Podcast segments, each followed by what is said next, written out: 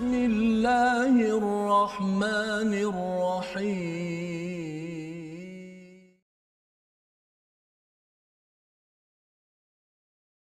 Alhamdulillah wassalatu wassalamu ala Rasulillah wa ala alihi wa man wala syada la ilaha illallah syadana Muhammadan abduhu wa rasuluh. Allahumma salli ala sayidina Muhammad wa ala alihi wa sahbihi ajma'in. Amma ba'du. Apa khabar tuan-tuan dan puan yang dirahmati Allah sekalian? Kita bertemu dalam My Quran Time baca faham amal pada hari ini. Kita berada pada halaman yang terakhir bagi juz yang ke-6 pada hari ini bersama Ustaz Tirmizi Ali. Apa khabar Ustaz? Alhamdulillah. Ini kita di hujung Ustaz ya. Betul. Juz yang ke-6 ya, uh, pejam pelik apa? Pejam celik, pejam celik ya. Kita bersama dengan tuan-tuan yang berada di rumah, adik-adik yang uh, ceria gembira pada hari ini. Uh, mungkin uh, berehat sebentar menghadapi kelas online sebentar tadi. Jom kita sama-sama ya uh, berkongsi, kita baca ayat al-Quran untuk menenangkan, untuk kita mendapat hidayah daripada Allah Subhanahu Wa Taala. Mari sama-sama kita share di Facebook, uh, kongsikan dengan kawan beritahu kepada kawan ini adalah halaman terakhir juz yang ke-6 dan sudah pastinya kita ingin berdoa awal ini subhanakala ilmalana illa ma 'allamtana innaka antal alimul hakim maha sucimu ya Allah tidak ada ilmu kecuali yang engkau ajarkan sesungguhnya engkau yang maha mengetahui yang maha bijaksana rabbi zidni ilma ya Allah Tuhanku tambahkanlah ilmu untukku. Pada hari ini kita sama-sama memulakan dengan Ummul Quran Al-Fatihah bersama dengan Ustaz Tirmizi. Sila Ustaz. أعوذ بالله من الشيطان الرجيم.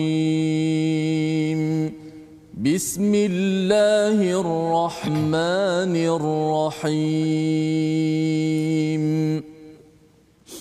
الحمد لله رب العالمين. الرحمن الرحيم. مالك يوم الدين. إياك نعبد وإياك نستعين.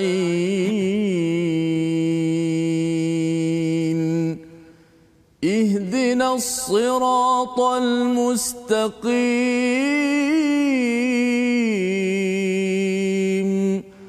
صراط الذين أنعمت عليهم غير المغضوب عليهم ولا الضالين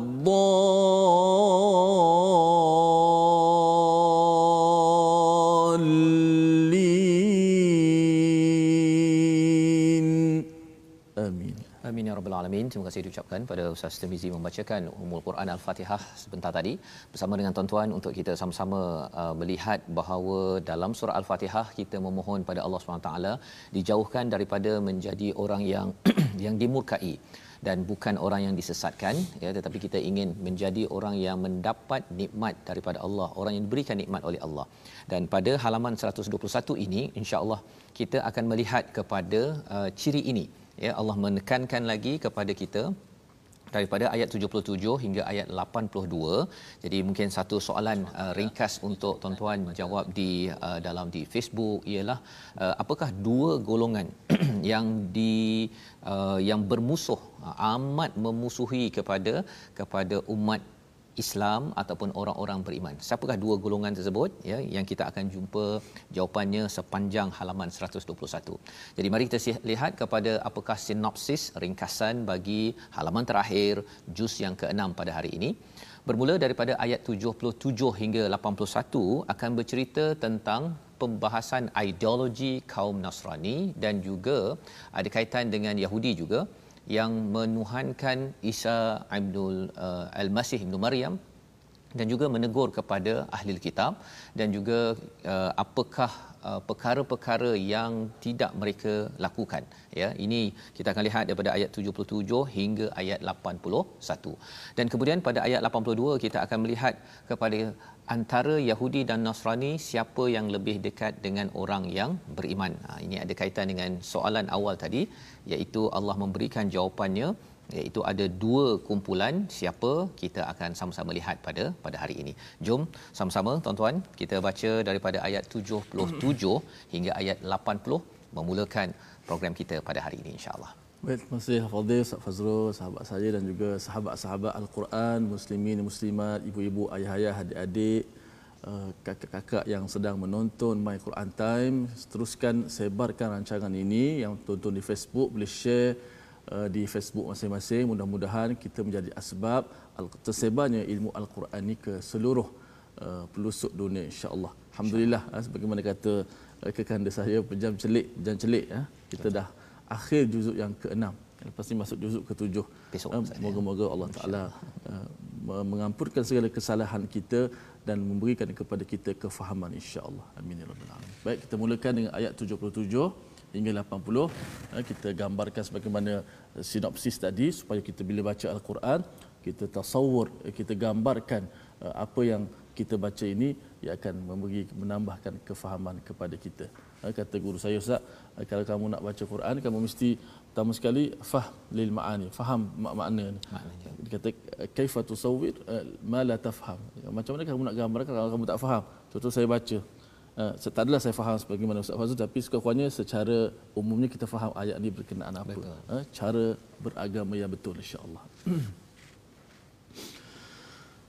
أعوذ بالله من الشيطان الرجيم.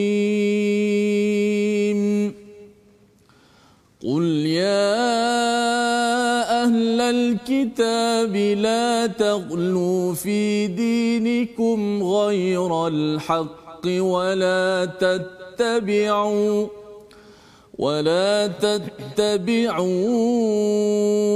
أهواء قوم قد ضلوا من قبل وأضلوا كثيرا وأضلوا كثيرا وضلوا عن سواء السبيل. لعن الذين كفروا من بني إسرائيل على لسان داود وعيسى بن مريم. ذلك بما عصوا وكانوا يعتدون. كانوا لا يتناهون عن منكر فعلوه. لبئس ما كانوا يفعلون. ترى كثيرا منهم يتولون الذين كفروا. لبئس ما قدمت لهم أنفسهم أن سخط الله عليهم. أن سخط الله عليهم وفي العذاب هم خالدون. صدق الله العظيم. Surah Al-Nazim begitulah bacaan daripada ayat 77 hingga ayat yang ke-80 ya sebagaimana yang kita lihat pada hari semalam bercerita tentang keimanan ataupun kekufuran ya bagi kumpulan orang-orang uh, Nasrani ya dan Allah mengingatkan kepada kita tentang tentang fahaman-fahaman yang uh, sesat yang tidak benar dalam agama Kristian ataupun Nasrani. Maka pada ayat 77 ini Allah memanggil ya ataupun mengajarkan pada Nabi Muhammad kepada kita sebagai umat Nabi Muhammad sampaikan kepada siapa? Ya ahlul kitab. Wahai ahli kitab jangan berlebih-lebihan fi dinikum. Jangan uh, ghulu ya perkara ini telah disentuh dalam surah al-maidah. Kali ini disentuh sekali lagi dalam surah an-nisa dan kali ini disentuh sekali lagi dalam surah al-maidah. La ta'lu fi dinikum ghairal haqq ya.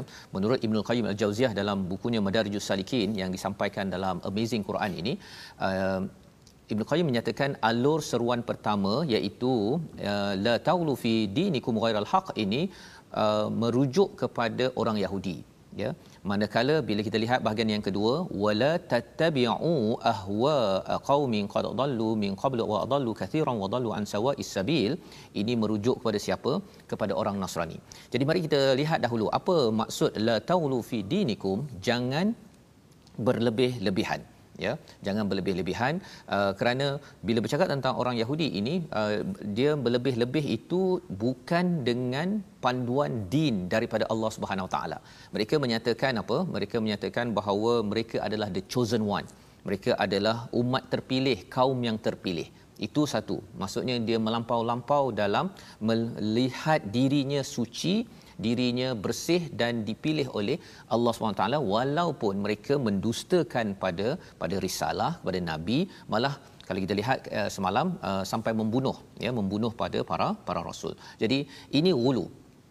Hulu inilah yang kita tidak mahu berlaku dalam agama kita ya apabila buat sesuatu yang bukan berteraskan kepada al-haq ya kebenaran fakta yang jelas datang daripada siapa daripada al-haq daripada Allah Subhanahu taala. Jadi kalau ada idea ya yang sudah tentu jelas haram maka kita yakin bahawa kita tidak akan melangkau ataupun buat peraturan-peraturan lain ya sebagaimana kita tahu uh, ada orang yang mungkin ustaz ya dia rasakan bahawa uh, dia nak buat uh, satu cara untuk mendekatkan diri dengan uh, nabi dia mungkin letak uh, acara-acara simbol-simbol yang tidak ada asas dalam Quran dan Sunnah kan? Jadi perkara itu satu.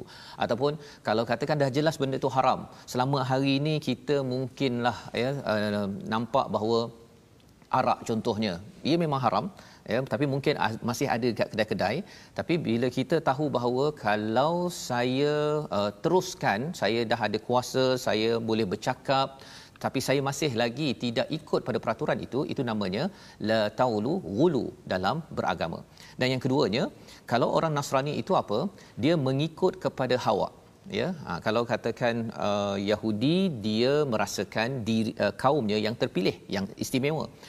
Bagi orang yang mengikut hawa dia memilih sesuatu uh, contohnya Nabi Isa itu dia angkat dan dia puja sampai menjadi menjadi tuhan Ha, yang itu digelar sebagai orang yang mengikut hawa kerana dia tidak mengikut kepada al-haq kepada kebenaran sehingga kan tersesat. Allah nyatakan di sini qad dallu min qablu wa adallu kathiran wa dallu an sawa'is sabil.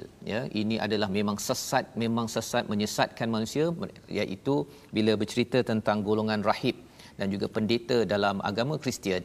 Bila mereka ni satu dah sesat ya tetapi kerana mereka ada pengaruh ustaz ya mereka hmm. ni penceramah hmm. jadi mereka berceramah benda yang menyesatkan pada kaum orang yang mendengarnya ha, jadi itu yang kita kena berjaga-jaga tuan-tuan sekalian tuan-tuan nak tengok uh, program nak dengar ceramah pastikan kita semak bahawa apa yang disampaikan itu ada teras al-haqnya dalam dalam al-Quran dan juga dalam dalam sunnah.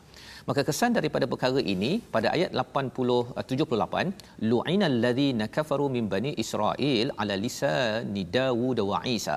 Ada dua orang nabi yang disampaikan di sini lisan Daud, Nabi Daud dan juga Isa.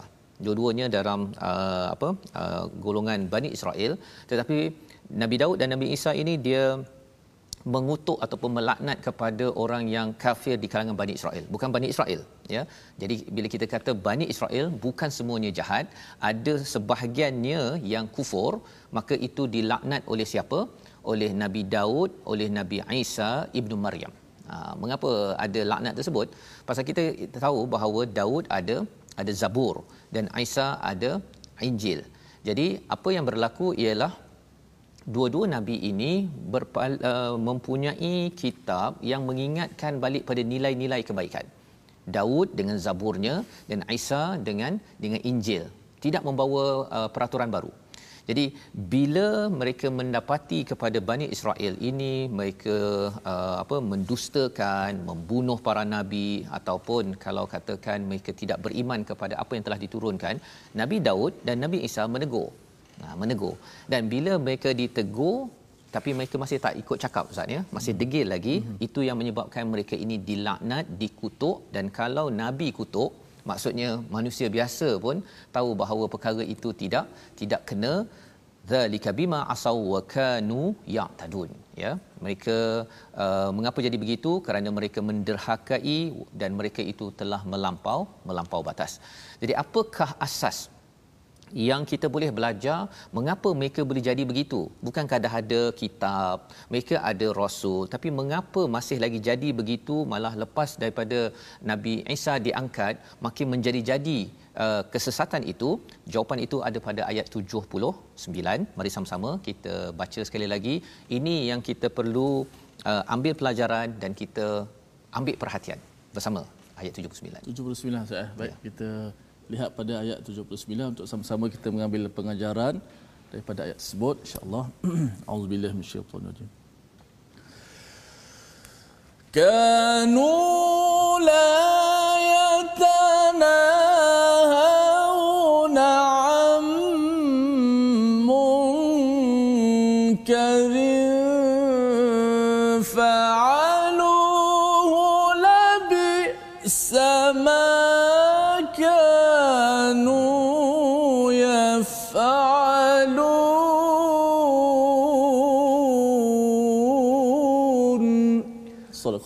Surah Nazim mereka tidak saling mencegah perbuatan mungkar yang selalu mereka lakukan. Sesungguhnya sangat buruk apa yang mereka lakukan. Apakah yang kita boleh belajar daripada ayat ini? Mereka tidak suka menegur orang lain. Orang lain buat salah mereka kata tak apalah tak apa. Ya biarlah mereka buat salah. Ada dua sebab ustaz ya. Hmm. satu pasal mereka sendiri yang buat salah. Ha, ya. Mereka buat salah jadi dia tak nak tegur orang yang buat salah. Pasal kalau aku tegur alah dua kali lima je. Itu yang pertama. Tapi yang keduanya ialah kalau saya tegur uh, nanti saya akan dikecam ataupun dianggap sebagai nak tunjuk baik konon ya. Jadi perkara itu menyebabkan mereka la yatanahun ya. Mereka ini tidak saling melarang an munkarin fa'alu. Apa kemungkaran yang dilakukan. Jadi Allah menyatakan labi sama kanu yafalun teruk sangat apa yang mereka lakukan. Kesan daripada perkara inilah ya kesan daripada perkara ini mereka dilaknat oleh uh, dikutuk oleh atas lisan atas perkataan Nabi Daud dan Nabi Isa dan pada ayat 80 itu tara kathiram minhum yatawallawna alladhina kafaru. Kamu melihat mereka itu tidak kembali kepada orang yang beriman. Dia pergi cari orang yang kufur pasal orang kufur senang untuk dimanipulasi uh, senang untuk dia terus buat jahat ya. Kalau katakan mereka ada sesuatu yang mereka nak buat mereka terus buat maksudnya jadi tak ada orang kacau. Dia kalau jumpa orang yang beriman ini orang beriman kalau ada benda tak kena seperti tuan-tuan ya dalam rumah ke di luar ke kita kita bukan marah-marah ya. Tetapi kita menegur kerana kasih sayang kerana kita tidak mahu rakan-rakan kita ataupun pasukan kita ataupun organisasi negara kita dikaramkan oleh uh, individu-individu yang tebuk apa Ustaz ya tebuk uh, lubang. Uh, dalam kapal tu dia tebuk daripada bawah kan. Jadi ingatkan tak apalah dia seorang-seorang dia tapi hmm. cabarannya kapal akan karam dan habis satu negara kerana ada orang-orang yang berbuat mungkar biarkan. Tak apalah kita arak pun arak lah kan kesannya kalau kita tak tegur tuan-tuan sekalian kalau tak tegur kita uh, tekan kepada orang-orang yang buat kemungkaran ini dia rasa bahawa is okay ya untuk teruskan apa yang dia buat sehingga mengganggu ketenteraman bagi negara ataupun sesebuah organisasi. Jadi Allah nyatakan di sini labi sama qaddamat lahum anfusuhum ya teruk sangat ya ayat 80 ini Sesungguhnya sangat buruk apa yang mereka lakukan untuk diri mereka sendiri iaitu kemurkaan Allah dan mereka akan kekal dalam azab Allah Subhanahu Wa Taala. Jadi kalau kita tengok dekat sini surah Maidah ini turun di hujung karier Nabi menjadi rasul. Maksudnya ini sekitar uh, 10 13 tahun di Mekah dan sekitar 10 tahun di hujung di Madinah ini. Jadi bila Allah menggunakan perkataan alladzina kafaru ini menceritakan uh, peringatan telah diberikan berkali-kali tetapi tak jalan. Maka kesannya apa? Allah amat murka dan azab yang kekal. Kita dapat azab sikit pun baru setahun Ustaz ya. Betul. COVID-19 ni pun sebenarnya amat mencabar. Saya yakin tuan-tuan yang bekerja ke adik-adik kena belajar online kan. Dia belajar online ni mencabar betul. dan mak ayah nak uruskan pun mencabar dekat rumah baru setahun cuba bayangkan kalau di sini Allah nyatakan wa fil adzabihum khalidun. Kekal azab itu naudzubillah min zalik yang kita mohon Allah hindarkan. Dan cara dia macam mana? Itulah salah satunya yang tadi kalau ada perkara yang tak kena kita tegur ya dengan penuh kasih sayang. Dalam masa yang sama jangan kita beri ruang kepada orang yang memusuhi kepada Allah memusuhi kepada syariat Allah Subhanahu Wa Taala. Jadi perkataan yang kita ingin lihat pada hari ini mari sama-sama kita perhatikan iaitu perkataan haq ataupun haqqaqa yang berulang sebanyak berapa kali itu kita tengok sama-sama iaitu 297 Apa? kali 287 kali wah okey 287 kali yang bermaksud kebenaran ataupun hak dan kebenaran yang sebenar-benarnya datang daripada Allah yang disampaikan dalam al-Quran itulah yang kita baca awal surah Ali Imran. Inilah yang perlu diberi perhatian ketika beragama bukan main teka-teka ataupun melampau ketika kita buat kerja kita main teka-teka sahaja apa yang kita nak buat ya. Ataupun kita ikut hawa nafsu ya. Rasa waktu kerja kita nak kerja. Waktu tak nak waktu kerja kita nak buat benda lain. Uh, itu perkara yang Allah tegur pada ayat yang ke-77 jadi mari sama-sama kita berehat sekejap ya sebentar lagi kita menyambung kembali apakah seruan Allah memberitahu membongkar hubungan kita dengan orang-orang yang tidak mengamalkan al-Quran. My Quran Time baca faham aman insya-Allah.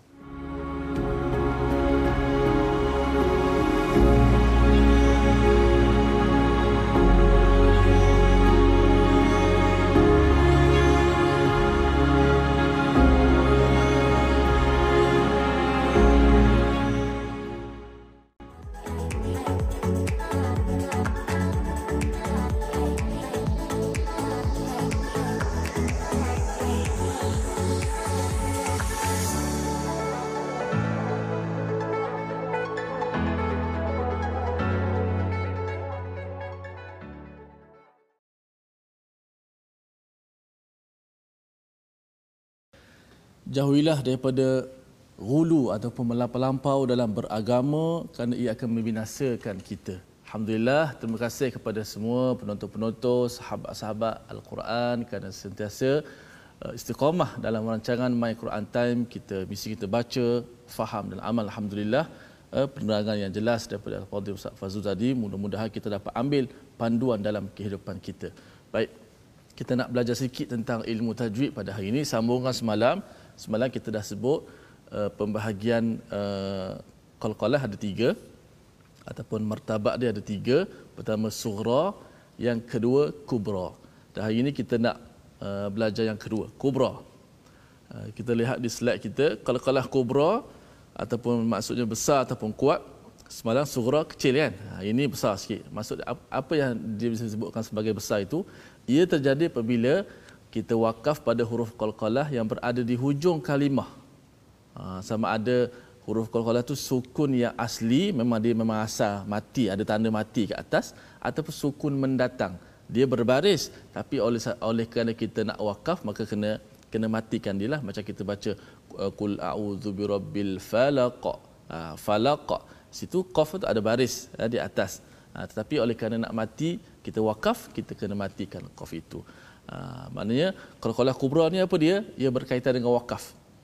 Wakaf di hujung kalimah itu ada huruf qalqalah. Huruf qalqalah yang lima itulah yang kita sebut semalam ada lima. Ha, qutbu jadin. Ha, Ustaz Tamizi kata nak nak nak nak nak cam apa Ustaz? Nak, baju dah kotor. Baju dah kotor. Ha, bukan kotor. Kalau kotor tak kotor. Mana kena tebalkan kotor.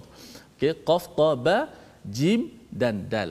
Maknanya bila ada qaf ta ba jim dal itu bila kita wakaf eh, salah satu daripada huruf qalqalah maka qalqalah itu jadi qalqalah yang kubra yang kuat sikit. Apa maksud kuat itu? Begini tengok contoh dia.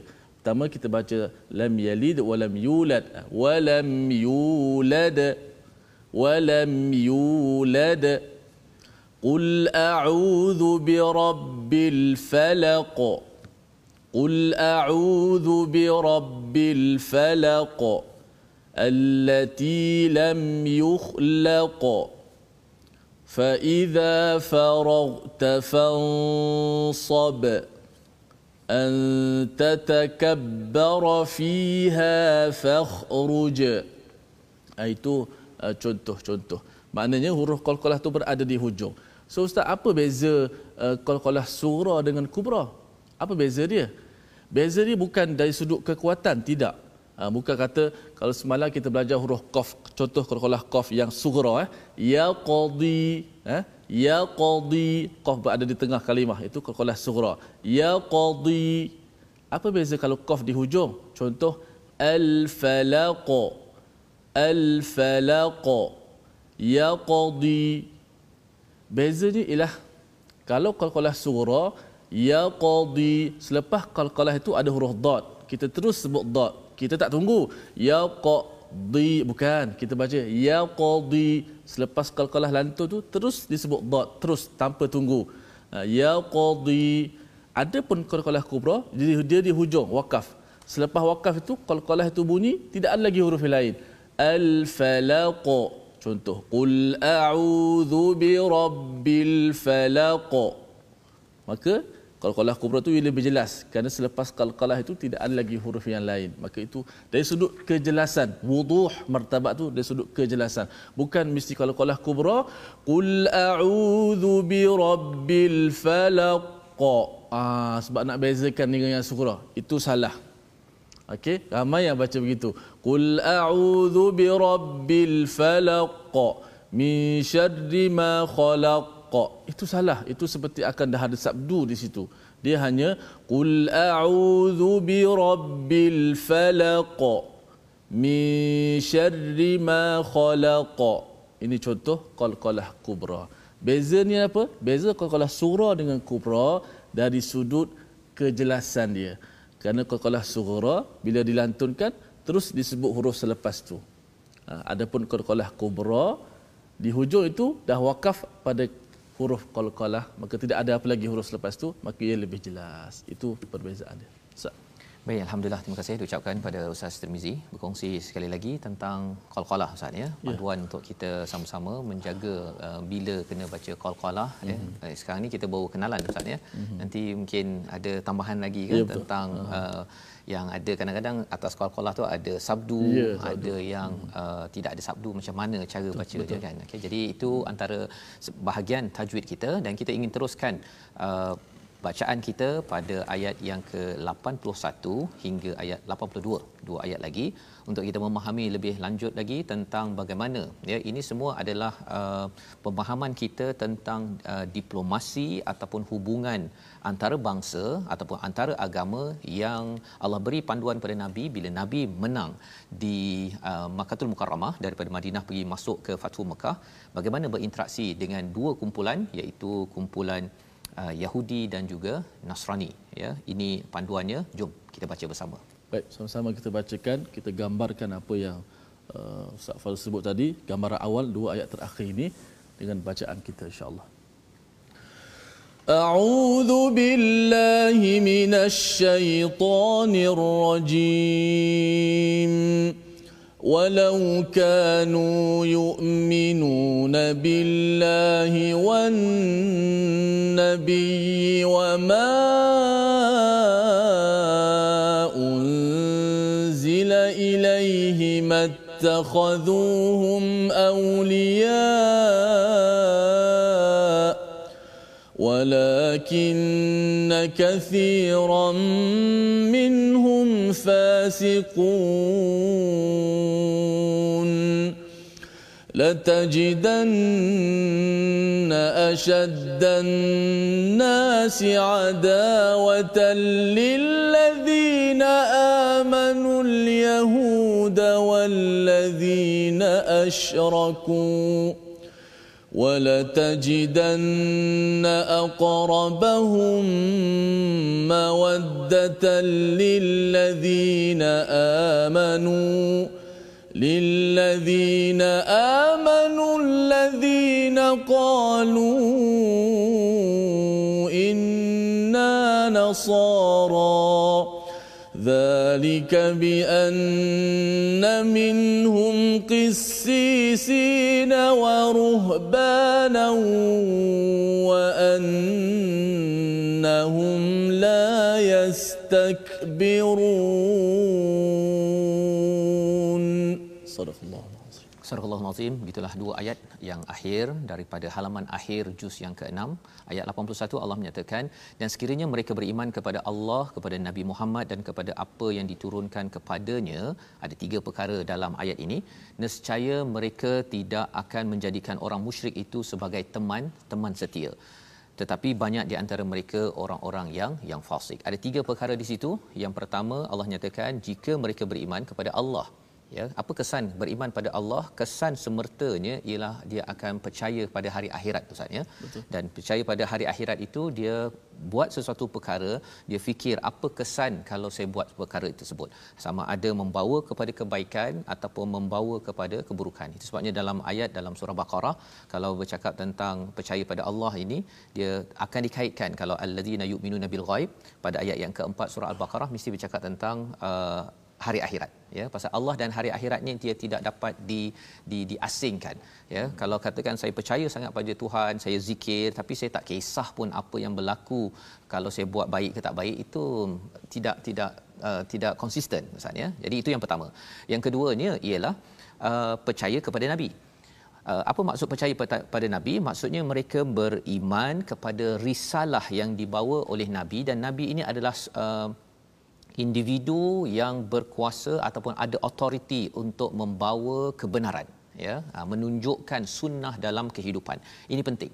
Pasal apa? Pasal kalau uh, menerima Allah uh, orang Yahudi dia terima Allah. Orang Nasrani pun terima Allah. Tetapi bila uh, Nabi uh, Muhammad muncul orang Yahudi ataupun Bani Israel mereka tidak suka. Pasal apa? Nabi bukan daripada kumpulan mereka. Hmm. Ha, jadi selama ini mereka rasakan bahawa we are the chosen one, kitalah umat terpilih. Sekali tiba-tiba eh ini datang daripada kaum lain pula. Satu. Dan kalau katakan mengapa orang Kristian ya pasal orang Kristian bila melihat kepada Isa dia dah angkat sangat uh, bila dia dah angkat Nabi Isa menjadi Tuhan bila Nabi Muhammad tegur dalam kitab yang dibawa jadi dia tak puas hati ya. Kan? Dia mengganggu apa yang telah dipercayai dan bagi rahib pendeta yang yang yang uh, tidak tidak amanah mereka merasakan ini mengganggu kepada periuk nasi mereka. Ha, ya pasal nabi ini dia tak disukai oleh uh, apa uh, oleh tycoon pasal pada waktu zaman Rasulullah itu pasal mengganggu dia punya bisnes apa? Bisnes judi. Apa lagi Ustaz? Bisnes berhala, bisnes uh, arak. Nah, itu semua orang-orang yang ada kepentingan dia tak suka orang yang tak ada kepentingan. Dia kalau katakan dia minum arak kalau orang cakap bahawa nanti merosakkan apa sebagainya akhirnya dia akan akan uh, terima ya. Tetapi orang yang ada kepentingan dia rasakan mengganggu kepada kepada bisnesnya. Baik. Dan yang ketiga wama unzila ilaihi mattakhaduhum auliya ya iaitu apa yang telah diturunkan kepadanya iaitu al-Quran ya dan juga kitab-kitab sebelum itu mereka tidak akan menjadikan orang-orang musyrik ini sebagai aulia sebagai pemimpin sebagai pelindung mereka. Tetapi cabarannya ialah apa? Di hujung ayat 81 ini fasiqun Allah berikan gelaran mereka yang derhaka kerana apa? Kerana merasakan bahawa keimanan pada Allah ni saya boleh pilih sendiri uh, saya nak beriman pada nabi ke tak saya boleh pilih dan akhirnya dia menidakkan kepada risalah daripada Allah Subhanahu Wa Taala. Jadi Allah membongkar perkara ini lebih lagi kesannya dalam kehidupan kita pada ayat yang ke-82 tentang permusuhan di kalangan manusia. Ya kita memaklumi perkara ini lantaran bila umat Islam sudah menang umat Islam menang bukannya terus menang ustaz ya.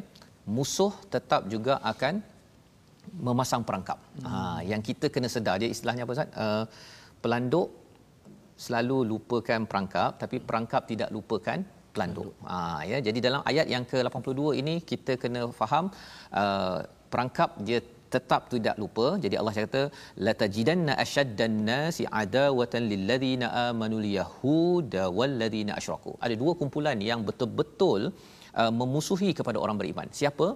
Yang pertama Yahud, orang Yahudi dan yang keduanya orang yang syirik kepada Allah Subhanahu Wa Taala. Di mana orang Kristian wala tajidanna aqrabahum mawaddatan lil ladina amanu alladhina qalu inna nasara. Kata Allah Subhanahu Taala yang lebih dekat kasih sayangnya persahabatan dengan orang uh, beriman ialah orang Nasrani. Ini pengalaman yang mungkin saya juga Ustaz ya. ya. Kalau ketika peristiwa September 11 yang kapal terbang hentam tu, hmm. memang waktu itu orang Islam uh, kami di komuniti di uh, kawasan universiti itu memang uh, orang perempuan kena tarik tudung kemudian hate crime uh, bersama dengan orang Yahudi. Memang dia orang tak nak pergi dah. Selama ni kita ada jumpa borak-borak. No way. Dia memang menunjukkan pemusuhan tu betul-betul pada waktu itu. Pasal mereka tuduh terus dia bahawa orang Islam yang buat. Betul. Tetapi orang Kristian dia datang. Datang ke Islamic Center berborak kemudian dia kata dia dia kata oh anything I can help boleh tak apa-apa yang kami boleh bantu. Nak ceritanya bahawa uh, realiti pada tahun uh, September 11 itu uh, sama seperti apa yang disampaikan di sini. Ya, orang Kristian ni dia lebih dekat uh, kecuali lah kalau katakan uh, di kalangan mereka ini tidak ada qissisin waruhbana. Nah, dia poinnya kalau dalam masyarakat Kristian itu tidak ada pendeta dan rahib yang betul-betul, uh, dia jadi lain macam sikit. Dia mungkin dah menuju kepada lebih pada syirik. Tetapi kalau katakan dia ada qissisin waruhbana, siapa mereka berdua? Yang pertama pendeta pendeta ini ialah kira macam ulama dia lah ustaz ya dalam agama Kristian dan waruhbana ini rahib-rahib yang tak kahwin kan di dalam biara-biara yang ada tu kerana mereka betul-betul rohaba ini dalam bahasa Arab ialah dia takut dia takut dengan Tuhan ya. Dia walaupun dia mungkin tersilap sikit tetapi dia masih ada rasa takut. Maka Allah kata uh, mereka ini ada kisisin waruhbana dan mereka ini tidak sombong menyebabkan mereka ini lebih dekat dengan dengan uh, Islam. Ha, dan apakah uh, sambungannya? Insyaallah kita akan lihat esok. Tetapi pada hari ini kita nak lihat dahulu situasi keseluruhan bagi halaman 121 ini. Mari kita sama-sama saksikan Okey itu adalah empat gambar yang kita boleh lihat ya uh, bercakap tentang uh, realiti dalam uh, halaman ini. Iaitu kita uh, melihat kepada peringatan kepada ahli kitab jangan melampau ya. Kalau kita tengok di sebelah kanan atas tu melampaunya itu dengan dia membuat kerosakan ya. Mer, me, apa istilahnya yak tadun melampau batas. Dan uh, kita ambil pelajaran di sini bahawa penting sangat ya bahawa kita ini mengingatkan antara satu sama lain. Sebabnya kanan atas tu ada orang yang macam tak kisah kan? Gambar macam tak kisah tu. Uh-huh apa aku kisah itu adalah uh, satu uh, virus yang amat bahaya dalam masyarakat ya yang perlu kita beri perhatian. Jadi mungkin ustaz kalau kita boleh baca sekali lagi uh, ayat 82 ini untuk kita sama-sama memahami sebenarnya uh, mengapa Yahudi musyrik ini dia amat bermusuh dengan umat Islam kerana orang Yahudi musyrik ini dia tak suka ditegur Betul. ya silap biarkan kami silap. Apa kisah kubur aku? Ah, lebih kurang gitulah kan ya. Mm-hmm. tetapi sebenarnya kita kisah kerana ia memberi kesan kepada hidup bernegara berkomuniti bermasyarakat berkeluarga. Dan lebih daripada itu ini adalah hak Allah al-haq yang perlu kita perjuangkan. Jom kita baca sekali lagi ayat 82 Allahu لتجدن أشد الناس عداوة للذين آمنوا اليهود والذين أشركوا ولتجدن أقربهم مودة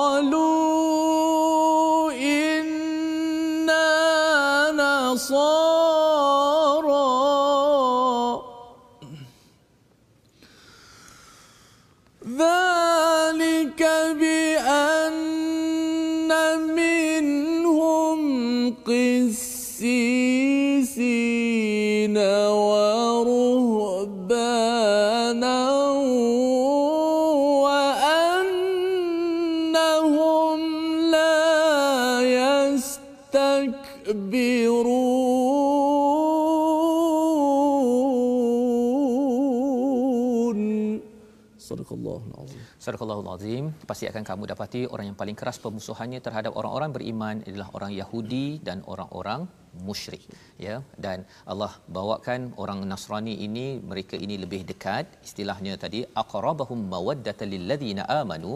Kerana di situ ada tiga faktor yang kita perlu maklum. Kerana mereka ada qissisin para pendeta orang bijak pandai dalam agama Yahudi dalam agama Kristian. Yang kedua rahib yang dibiara-biara. Dan wa annahum la yastakbirun. Dan mereka qissisin wa ruhban ini mereka tidak sombong ya bila mereka tidak sombong itu maksudnya kalau kita nak berdiskusi dengan orang Kristian salah satu ataupun salah dua lah ustaznya kumpulan yang kita perlu beri perhatian adalah pendeta dan para rahib dia kalau pendeta para rahib dia ada ilmu sedikit dan mereka tidak sombong orang-orang inilah yang lebih mudah untuk kita berdiskusi bekerjasama dan lebih daripada itu mungkin mereka juga akhirnya kembali kepada iman. Pasal apa? Pasal mereka ini ada sifat takut. Okey waruhbana itu ada kaitan dengan rahaba. Mereka ini adalah orang yang takut kepada Allah tetapi mungkin ada uh, panduan daripada Bible yang telah diubah. Tapi bila kita diskusi elok-elok mereka lebih mudah. Pasal yeah. mereka bukan merasakan mereka ada chosen one. Mereka mengangkat Nabi Isa itu sebagai orang yang yang menjadi tuhan. Itu. Tapi kalau yang Yahudi ini dia kalau dia dah rasa bahawa sayalah yang terpilih saya ni dicintai oleh Tuhan saya ni memang confirm masuk syurga maka mereka orang yang asabiah ini hmm. susah ustaz Betul, ya dia bila dah asabiah dia cakap kalau Melayu Melayu je yang boleh uh, apa boleh menang hmm. ataupun kalau Cina Cina saja boleh menang ataupun kalau uh, India India saja boleh menang kerana racism racism ni dia bermula dengan satu kumpulan makhluk yang takbur pada awal kejadian iaitu siapa ustaz dalam surah Baqarah Nabi Adam dan Iblis. Iblislah yang yastakbirun kerana dia mengapa dia jadi sombong tu? Dia rasakan bahawa uh, saya lebih baik kot. Kan? Saya daripada api dia Nabi Adam itu daripada daripada tanah. Yang itu yang kita tidak mahu menjadi dan sebabnya kita bila nampak perkara ataupun ayat 82 ini kita cuba untuk bercakap-cakap uh, berdiskusi dengan orang-orang Kristian ya dengan dengan pendekatan ilmu-ilmu yang tepat al-haq. Nanti kesannya mereka akan tunduk dan juga lembut hati mereka. Inilah ayat yang kita akan baca pada hari hari esok. Jadi pada hari ini kita lihat dahulu resolusi kita yang pertama pada ayat yang ke-77 jangan melampau. Ha itu poin yang penting. Jangan melampau dalam hal agama. Pastikan apa yang kita buat tuan-tuan ada asas di dalam di dalam al-Quran ataupun dalam as-sunnah yang sahih. Yang kedua, saling mencegah kemungkaran, benda-benda tak betul kita cegah, kita tegur dengan kasih sayang untuk kita di mengelakkan daripada dilaknat oleh oleh manusia dan sudah tentunya lebih daripada itu dilaknat oleh para malaikat dan oleh Allah Subhanahu taala. Dan yang ketiga, jangan sombong kerana ini adalah cara untuk kita makin dekat dengan kebenaran dan itu sebabnya orang Nasrani itu dia lebih dekat dengan orang beriman kerana mereka ada pendeta dan rahib yang tidak sombong. Kita doa sama-sama Allah pimpin kita dengan panduan daripada halaman ini insya-Allah. Bismillahirrahmanirrahim. Alhamdulillahirabbil wassalatu wassalamu ala asyrafil anbiya'i wal mursalin wa ala alihi wa sahbihi ajma'in. Amin. Ya Allah ya Tuhan kami kau jauhkanlah kami daripada sifat gulu dalam beragama ya Allah ya Allah dekatkanlah kami kepada kebenaran ya Allah Allahumma arinal haqqa haqqa warzuqna ittiba'ah ya Allah perlihatkanlah kepada kami kebenaran itu sebagai satu kebenaran dan rezekikanlah kepada kami untuk mengikuti kebenaran tersebut ya Allah dan perlihatkanlah kepada kami kebatilan itu sebagai satu kebatilan yang jelas ya Allah dan jauhkanlah daripada kami untuk mengikutinya ya Allah Selamatkanlah kami ya Allah daripada fitnah dunia ini ya Allah. Peliharakanlah negara kami ya Allah daripada sebarang malapetaka ya Allah. Ya Allah berikanlah hidayah kepada mereka ya Allah. Semuanya mereka tidak mengetahui ya Allah. Ya Allah berikanlah hidayah kepada mereka ya Allah untuk kembali kepada agamamu yang suci ini ya Allah. Ya Allah perlihatkanlah kepada mereka titik-titik kebenaran untuk mereka kembali ya Allah. Amin ya rabbal alamin. Alhamdulillah. Amin ya rabbal alamin. Moga Allah memimpin kita untuk terus mengikut kepada kebenaran dan kita membina masyarakat yang berteraskan hujah kebenaran.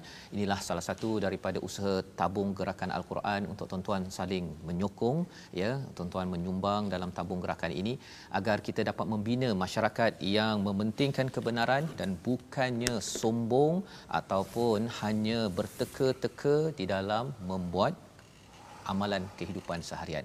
InsyaAllah kita bertemu lagi uh, pada jam 5, pada jam 10 malam dan juga 6 pagi. Rancangan ini dibawakan oleh Mofas yang ingin membawakan pada tuan-tuan.